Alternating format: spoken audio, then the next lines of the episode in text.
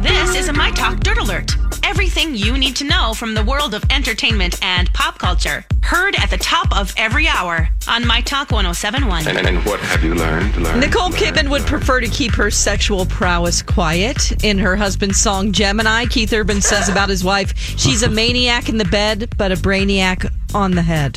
Yeah. Oh, you might have wanted to Okay. spend a few more minutes on those lyrics, but just a little bit more, yeah. And she was asked about the lyric during a radio interview in Australia, and she was pretty embarrassed about it. She says, I, I don't censor his art, but it is a little embarrassing. It's better than saying, God, I'm so bored. Make an effort, Nicole. yep.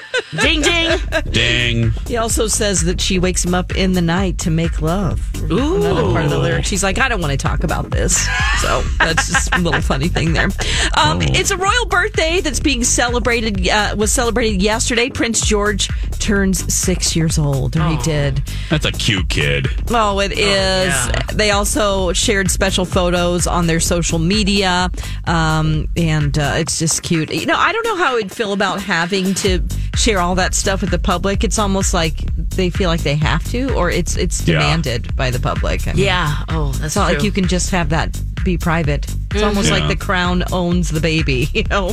Yeah, Seriously. yeah, that is so Yeah. true. At the same time, at least they're owning the story, and they'd rather Yep. release their own Oh, true. pictures Yep, very true, Lex. versus yeah, some random guy in the bushes with the big lens. Right, exactly. um, Matt, Matt Damon and Ben Affleck recently hung out, uh, paparazzi in the bushes with the big lens taking pictures.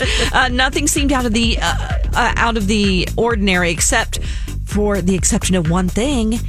Matt Damon was reportedly holding a script.